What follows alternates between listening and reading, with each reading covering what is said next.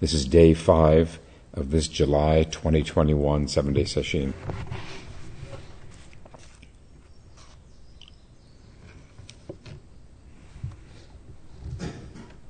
Continuing now with uh, the teachings of Korean Zen Master Kusan Sunim from the book called The Way of Korean Zen. Since the subtle wisdom of complete enlightenment has been present even before the creation of the earth, it has never been lost. Why do you say that you are looking for it again? From long ago until now, it has been unimpeded and has been shining brightly and tranquilly.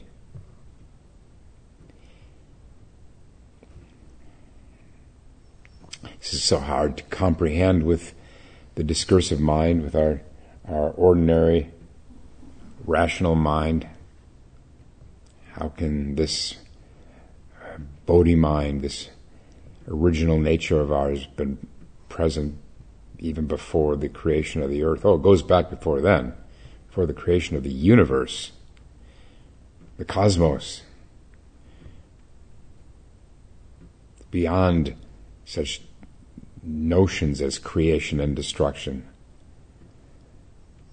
It's not of time, but not apart from it.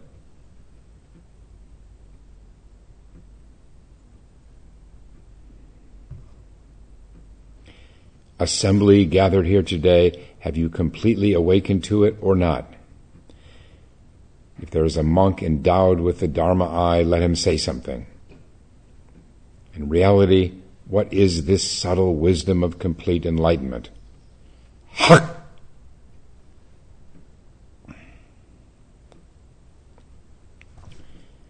Notice he, his challenge, uh, in his challenge, he uses the word completely. Have you completely awakened to it or not?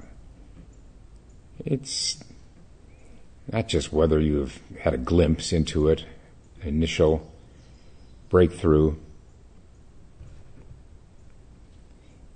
A long way to go after that.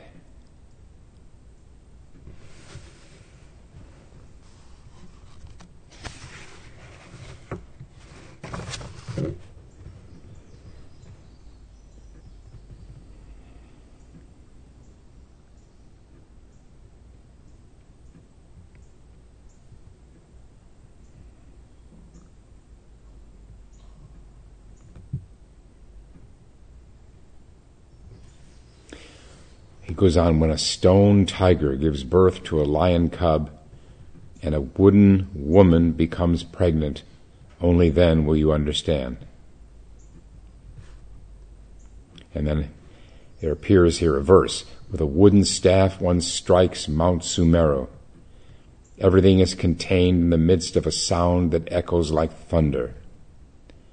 Who can say that he has secretly buried a precious gem deep in the ground? The piercing wisdom is like an awl in a bag.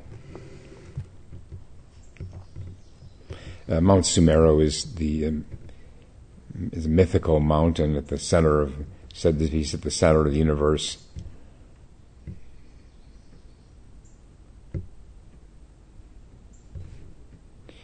Who can say that he has secretly buried a precious gem deep in the ground? Um, and the piercing wisdom is like an awl. An awl, in case anyone doesn't know that word, it's like a uh, something you use within leather work. I guess it's a very sharp, sharp thing, sort of like an ice pick.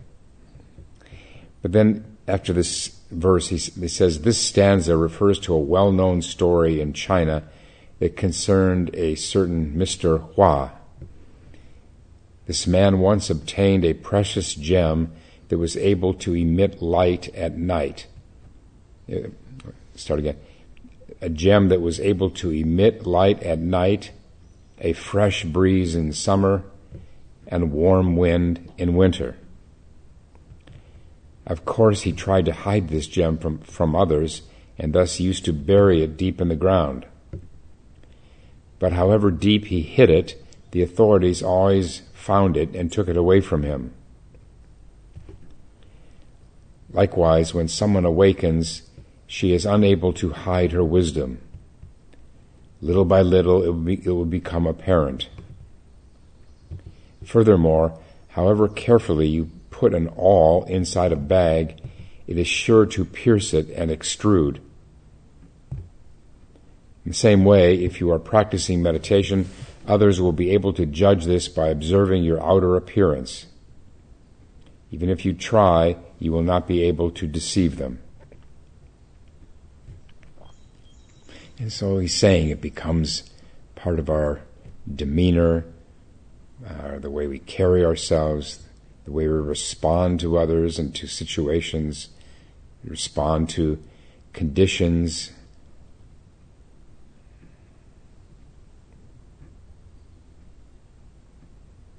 Of course, to people, uh, say in Western culture, who who have no um, who've never heard of enlightenment, uh, then it might just leave them puzzled more than anything else.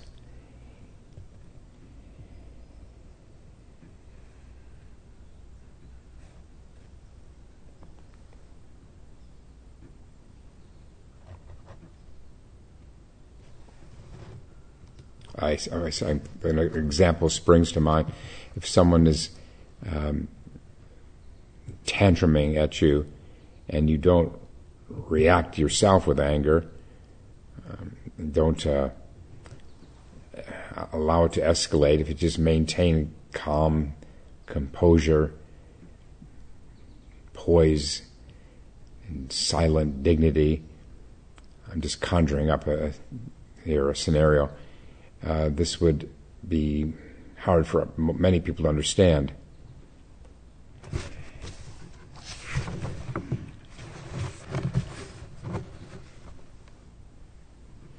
Then he, he um, starts, uh, um, turns to some words of his own teacher. Oh no, not him. Uh, Master uh, Zhong Jing.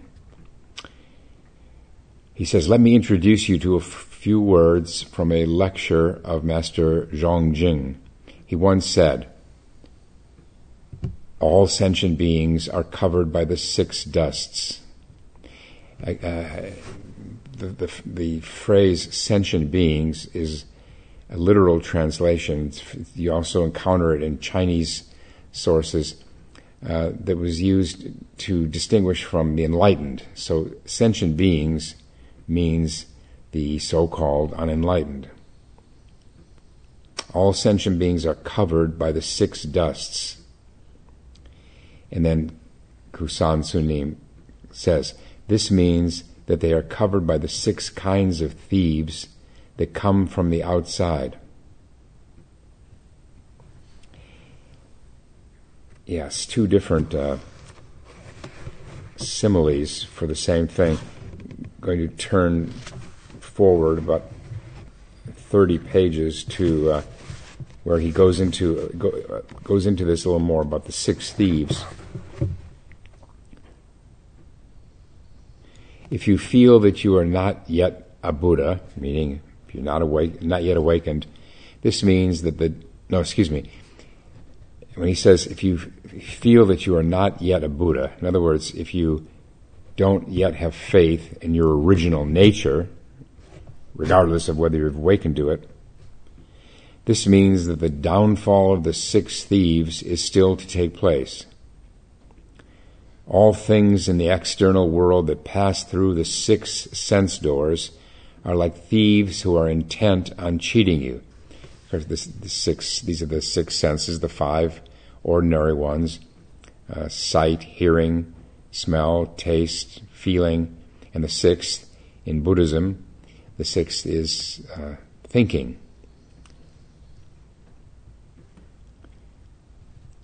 These thieves who are intent on cheating you. They continuously deceive you and drag you here and there. And as soon as you are deceived in even the slightest way by one of these thieves, it is equivalent to being killed by them. For at that moment they take control of your mind. Because of them, intrinsic Buddhas, that's all of us, are made to act like ordinary sentient beings.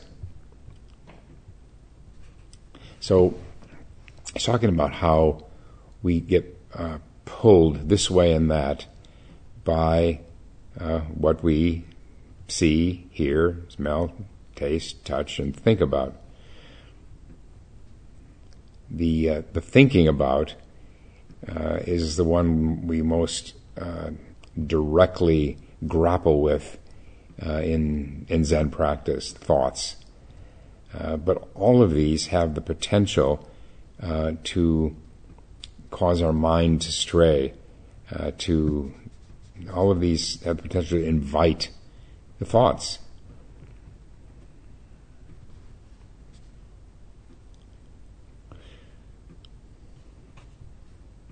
He continues, in the face of these six thieves, as soon as the slightest thought appears in the doorway of one of the six senses, so for example, um, what uh, what kind of bird is that that I'm hearing? Um, or what is that fragrance or anything like that? Uh, you should be as alarmed as though a thief were trying to break into your house. The moment one of the six thieves shows itself in the doorway of the senses, the koan investigation of the essential will have deserted you. Otherwise, how could one of the thieves have appeared in the first place? For as long as the koan is held firmly in mind, the six sense doors will be kept tightly closed, and there will be no gap through which a thief could enter.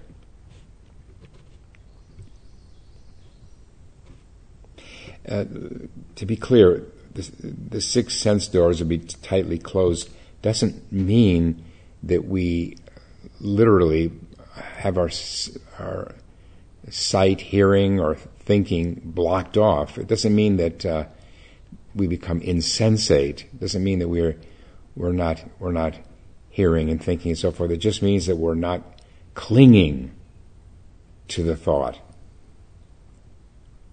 to the sound. We don't get stuck there.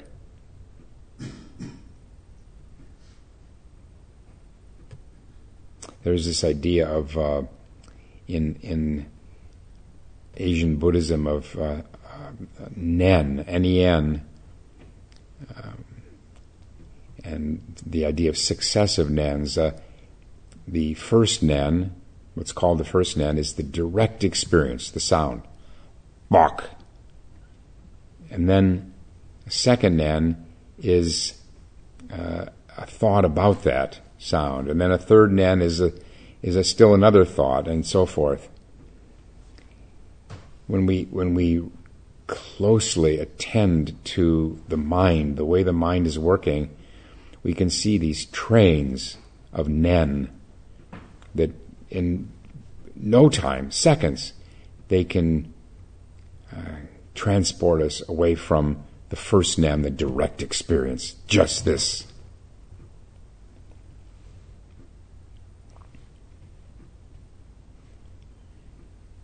So to keep the sense doors tightly closed means to keep it to the direct experience. The direct experience of the thought. That's also just one of the six senses. The brain generates thoughts, just as the, the, the ear perceives sounds and the eye perceives sights. So the, the, the, there don't need to be a problem with just having thoughts. Um, coming through the mind as long as we don't build on them.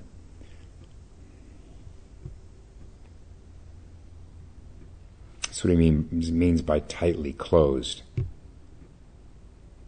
Not uh, sowing, sowing further thoughts on top of the direct experience. So that's what uh, Hakuin means in his chant, where uh, he says, Our thought now being no thought. It's as if there's no thought because it just is no, it doesn't, we don't abide in it. He continues, therefore, while the koan remains vivid, you remain alive. That is, you remain in the in direct experience. But as soon as one of the six thieves manages to enter the door of the senses, you are already dead. As soon as we get taken away,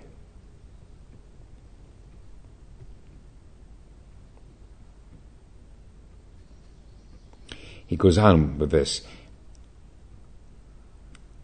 in order to cause the downfall of the six thieves, you must cast aside all concern for the body. You should discard it as you would a useless stone that serves no purpose. Habitually, you blindly follow your uncontrolled attachment to the body and thus spend your entire lives trying to feed it and clothe it well, thereby making sure that it is comfortable throughout beginningless eons, you have been the servant of the body and have thus played the role of an ordinary sentient being. But from now on, you should learn to make it serve you. Likewise, instead of being captivated by the six senses, that is, taken captive by them, you should also make them obey you. Henceforth, it is you who must have the final word. In this way, your practice will be able to progress well. Uh, statement of the great Zen master Joshu springs to mind. He said, Most people are used by the 24 hours. I use the 24 hours.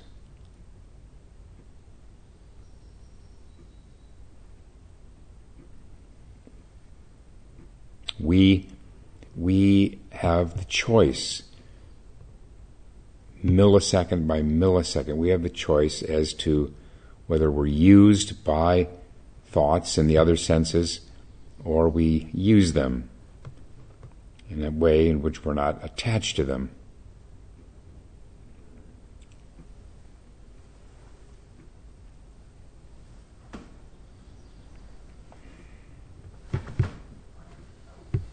He continues, It is a great mistake to think that after having practiced hard for a few days, you are then entitled to lie back and enjoy yourself for a while. It is easy to find any number of pretexts for behaving in this manner, but to do so will cause you to be killed by the six thieves. Thus, you will be reduced to playing the role of a corpse.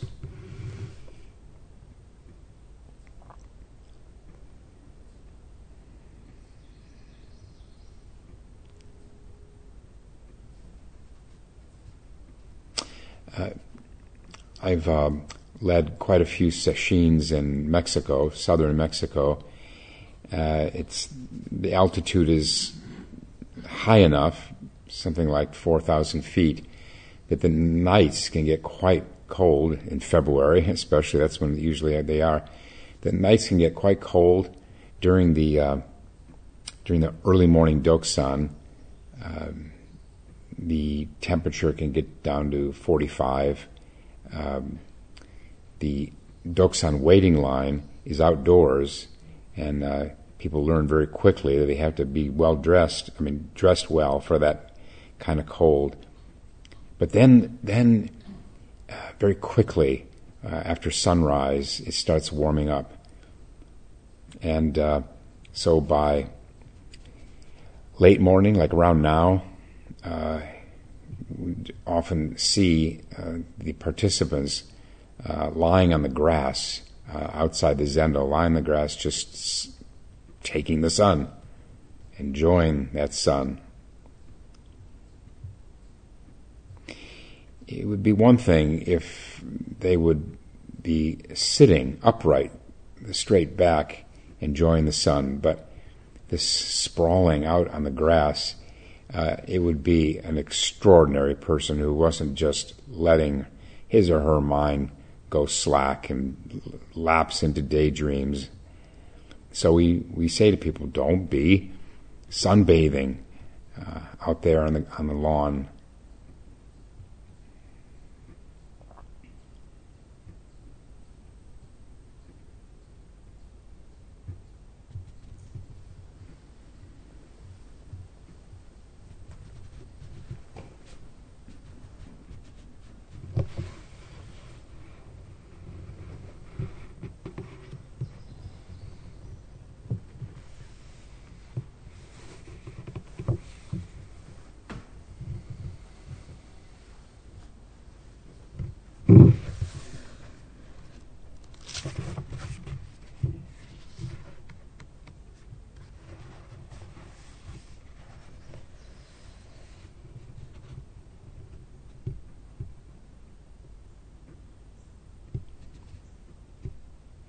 He continues Throughout beginningless eons, the way has been obscured by the great weight and depth of defilements. Defilements is a very distinctly Buddhist word, uh, at least in its English translation. Uh, um, it's not hard to find examples in oneself. Uh, you can start with the three um, poisons greed, anger, and delusion, all the many, many subtle and gross forms of greed, all the many subtle and gross forms of, of hostility, ill will, anger, rage, irritation, annoyance, and uh, similarly all the varieties of, of delusion, confusion, and so forth. He says, exactly how heavy and deep are these defilements? They are as heavy as the earth and as deep as the ocean. Defilements are actually the habitual tendencies you have acquired since beginningless time.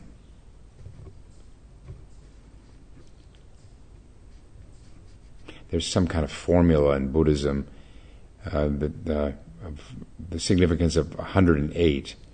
Um, the idea is that uh, human beings have 108 defilements. It seems a very modest estimate to me, uh, but that's why we, uh, why uh, at, at, New Year's Eve, uh, on our New Year's Eve ceremony, we uh, have the tolling of the bell at Arnold Park, tolling of the bell 108 times, as is done in Japan on New Year's Eve.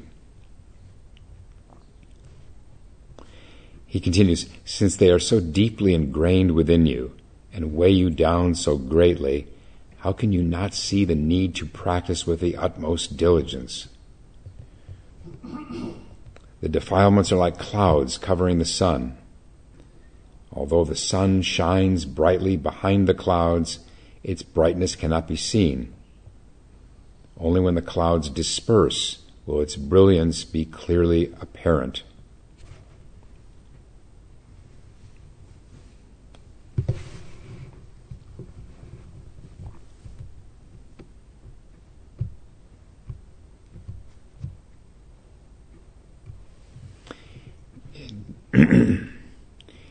Elsewhere, uh, he says that our original nature is never obscured. Therefore, and here he's quoting his master, Zhongjing, if a poor woman were in possession of a treasure, she would bury it so deeply that no one would be able to dig it up and take it away. But even if someone were to take it away, it would still remain the same and if the poor woman kept it in her possession, it would also remain the same. This treasure, mind, will always stay just as it is. Moreover, even though a diamond is extracted from very deep within the earth, it cannot be destroyed. You should bear this in mind. The wisdom of your original nature is always clear and bright, it never changes.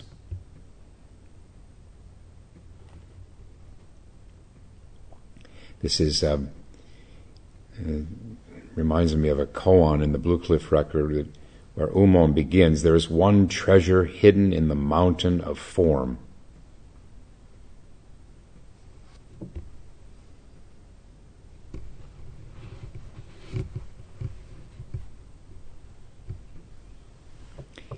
He continues, Now, if you really want to unearth a precious gem from the mud and stones of defilements, you should think of how snow and ice harden and melt. Recently, there has been much snow here. Now it has packed and hardened on the ground and will not melt very quickly. Just look. The snow is delivering an unsurpassable discourse on Dharma. For to dissolve the defilements and discover your true nature is the same as the melting of this snow. In order for it to melt, it must be exposed to the sun.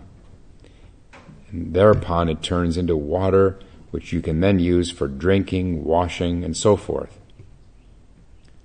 Imagine how long it would take to melt if it were only exposed to the sun for one day and then allowed to harden again over the following ten cold days.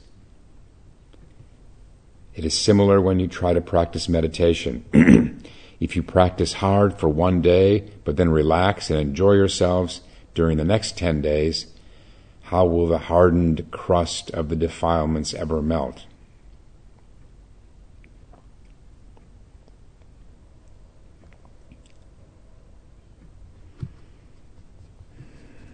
Yeah, the the importance of sustained exertion.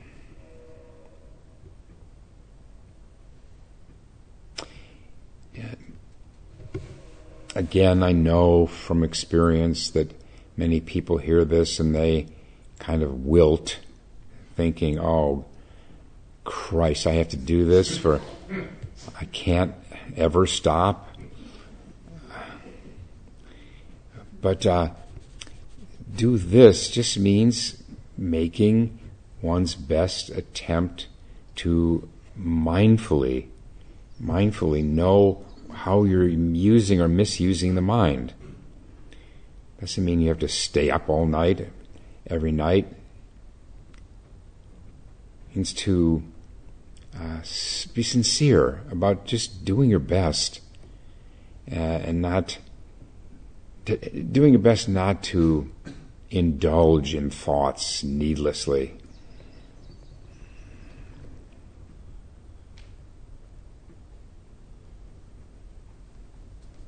It does it does get easier as, as sesshin goes on. We uh, what happens is we notice more quickly when the mind has strayed. And that's the effect of doing so much sitting. The, the, the basic uh, truth is that we can't notice the mind is strayed until we notice it. We can, there's nothing we can do about it till we notice it. But that, but that noticing happens sooner uh, when we're doing a lot of sitting.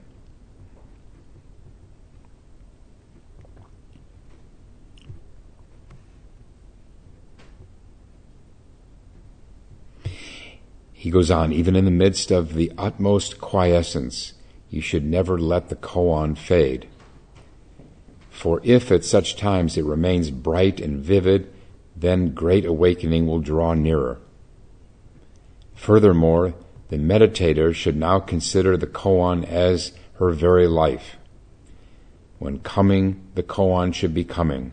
When going, the koan should be going. While eating, the koan should be eating and even while defecating, it should be the koan that defecates. In other words, no separation, constant awareness of the koan.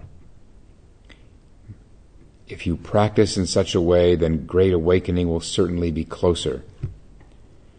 Therefore, do not just idly enjoy yourselves to no purpose. Carefully and earnestly investigate the living word, the koan.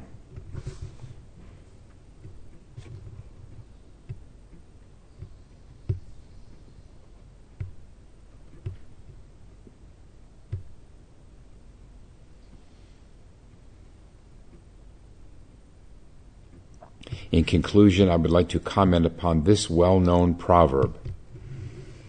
I guess, I guess it's a Korean proverb. In the utmost softness lies the greatest strength. In the utmost harmony, the sublimest joy. In the utmost gentleness, the noblest virtue. And in the utmost meekness, the highest felicity. Only with the utmost patience does one become a sage.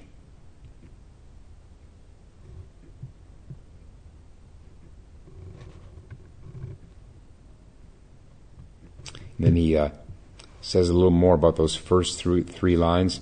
It is possible that someone might appear on the outside to be rather simple and even foolish. He may seem to have no courage, to be overly compliant, and slow witted, However, inside he may be wielding a mighty sword. Similarly, when confronting circumstances, on the outside you should appear to deal with them softly and compliantly, yet inside your mind, inside your mind should be as sharp as a mighty sword. A person who can act in such a way has truly built up a sound practice.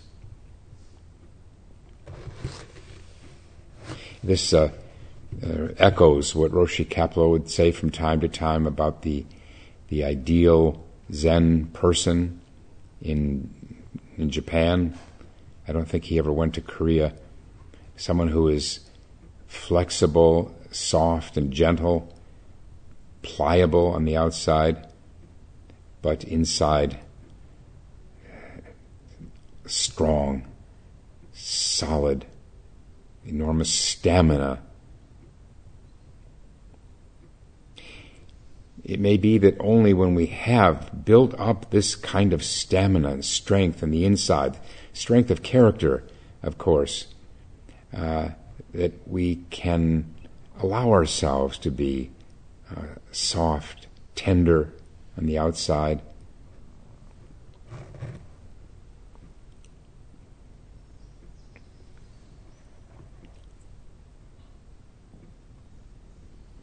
This uh,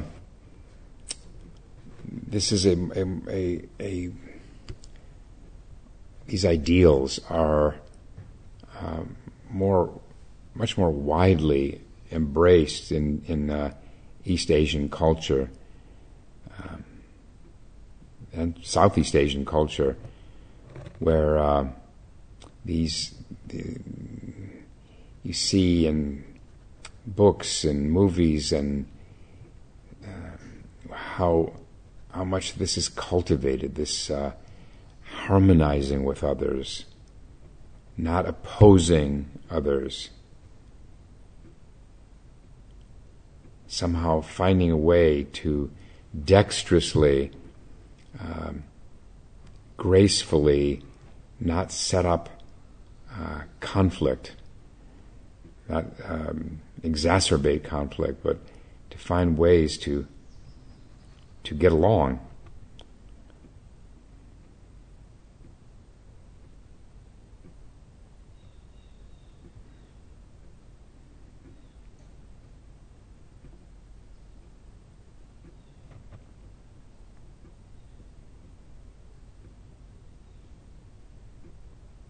when I was in Japan, I was told that there's no, in, in Japanese, there's no word exactly for no.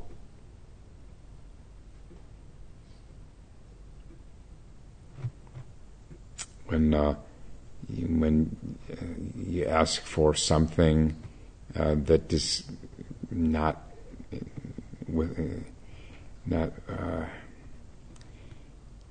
with the with the rules of the of the temple, uh, instead of instead of uh, no, you can't do that, it would might be this kind of response. It's drawing in the breath.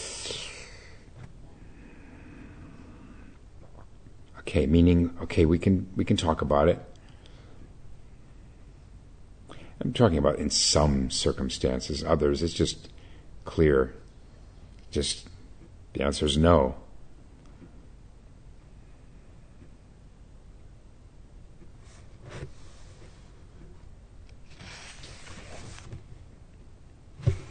He goes on, likewise, you should try to be harmonious. You should learn to like and get on well with one another and to do things for other people instead of yourself. But if you behave in a way that is contrary to the well being and interests of others, then you will only create conflict. Uh, you learn very quickly at, at the meals, uh, the meals in uh, Japanese temples, uh, that you never serve yourself first. You don't reach for the rice and put it on your on your in your bowl. You reach for the rice and offer to the person on your left or your right. These are these are great ancient civilizations. They have they have refined this matter of interpersonal relations.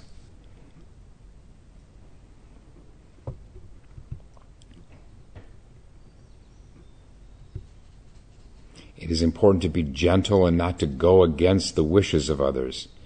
Even go out of your way to be helpful to other people.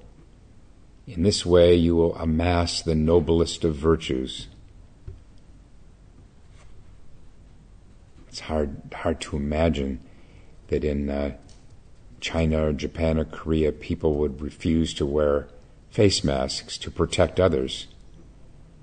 Suppose there must be some, maybe some who do this, but always they're thinking of the greater good, thinking of others. Meekness is another quality that should be cultivated. Instead of forcing yourselves on others, you should learn to flexibly adapt yourselves to their needs. You should listen well to what they say and offer to help them in whatever work they are doing. In this way, you will find contentment and happiness.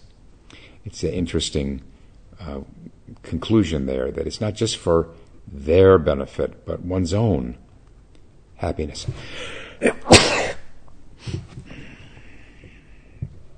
and finally, you must learn to be patient. You need to be able to forbear hardships, endure difficulties, and undertake what is arduous. While practicing, you are liable to encounter difficult periods. It is important not to give up at such times, but to bear through them diligently. In this way, the strength of forbearance will grow within you, and in the end, you will become accomplished sages. Such people are able to sit on the lion throne and utter a lion's roar for the welfare of all beings. There it is again, for the welfare of all beings not to just to be a big shot lion, but for the welfare of all beings.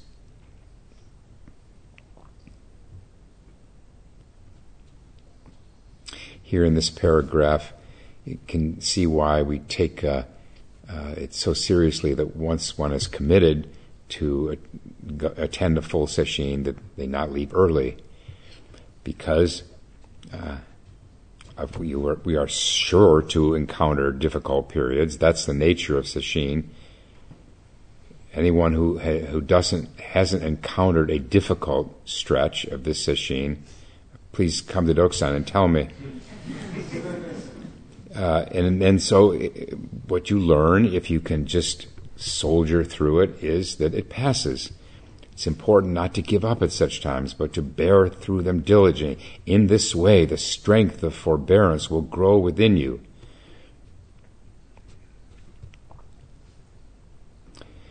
And this this uh, stamina and strength I was talking about a minute ago, this is this nothing develops this as much as going through sesshin, and especially multiple sesshins.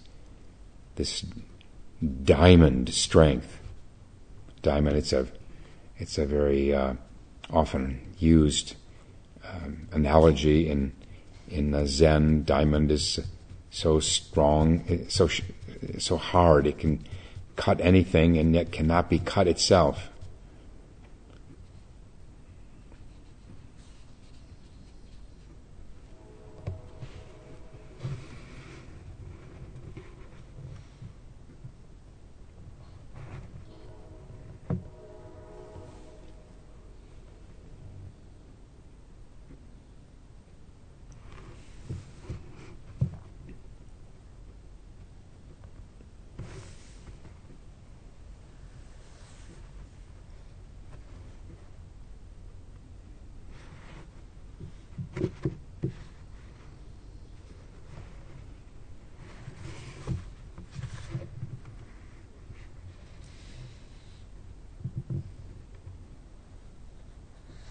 Assembly of monks, it is true that these days you are exerting much effort in your practice of meditation. However, I would like to add a few words for your benefit. Of the 90 days of this winter retreat, already half have passed, for today we have reached the midpoint of the meditation season, and only 45 days are now left. Every day, time flows on urgently like water. Even though it may seem that there are certain enjoyments in daily life, actually we are just like fish in a pool whose water is constantly being drained. Likewise, not only you, monks gathered here, but all sentient beings are traveling the path that only leads to death. As each day passes, your lifespan decreases by one day. And as each hour passes, it decreases by one hour. Just listen to this clock. With every tick, the second hand moves, pauses, and moves on again. This itself can be taken as a Dharma lecture of the Buddha. Therefore, the demon of transiency is propelling us toward death every moment. If you do not realize the truth of the unborn, that is, of our original nature, then when the time of death suddenly arrives, you will find yourself moaning in illness. Even though nobody wants to die, every one of us will inevitably perish. Is there anyone here among you whose body is not a potential corpse? Furthermore, should we live solely for the benefit of this potential corpse? Or would it be better to live in order to awaken to the truth of the unborn? When you are finally moaning in illness, then you may have regrets at not having diligently practiced while alive, while alive. But at that time, such regrets will be in vain. Therefore, why do you not practice now? Why do you just continue to play around? Well, I don't see anyone here playing around, but uh, we can always we can always go a little further. We can always push the envelope. It's, in a way, that's what sesshin is all about: is just going beyond ourselves, beyond the self and its thoughts and ideas.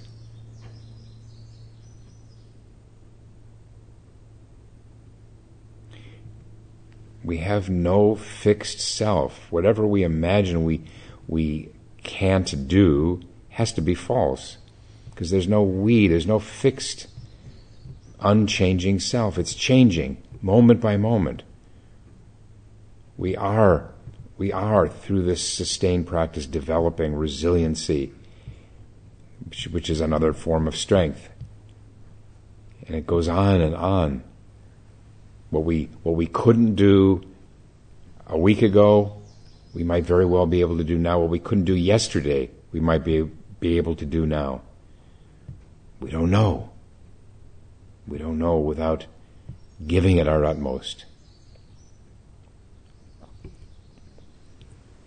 We'll stop now and recite the four vows.